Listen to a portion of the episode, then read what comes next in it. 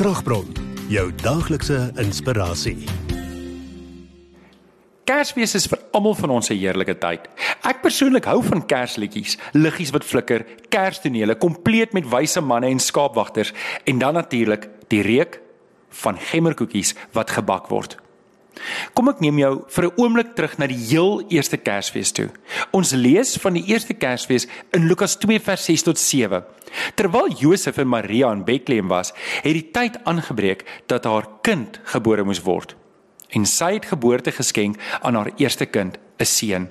En sy het hom in doeke toegedraai en in 'n krib neergelê omdat daar nie vir hulle plek in die herberg was nie.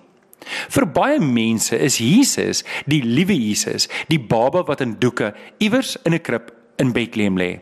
Maar hierdie baba Jesus wat ons oral in tonele sien, is Jesus, die verlosser wat gebore is, die verlosser van elkeen wat Jesus Christus aanneem, die verlosser van ons sondes.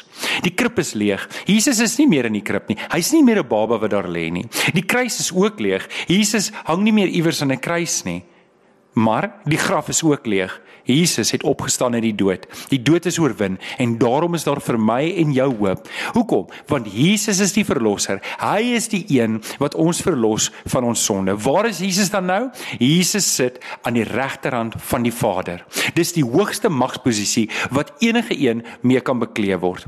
Soos die Engelse lied sê, he is mighty to save. En dit is die Jesus Christus wat ek en jy dien. Die een wat aan die regterhand van die Vader sit. Die een wat gaan terugkom om my en jou finaal te kom verlos van die dood. Dit is die Jesus Christus wat ek en jy erken en herdenk hierdie Kersfees. Vader, dankie dat ons nie 'n babatjie herdenk of selfs iemand wat in 'n kruis hang herdenk nie, maar dat ons die opgestane Jesus, die een wat die dood oorwin het, die een wat vir ons gesterf het aan die sonde, die een wat aan die regterhand van U sit, ons hemelse Vader. Dankie dat ons oorwinning en ons verlossing vas is in Christus Jesus. Amen.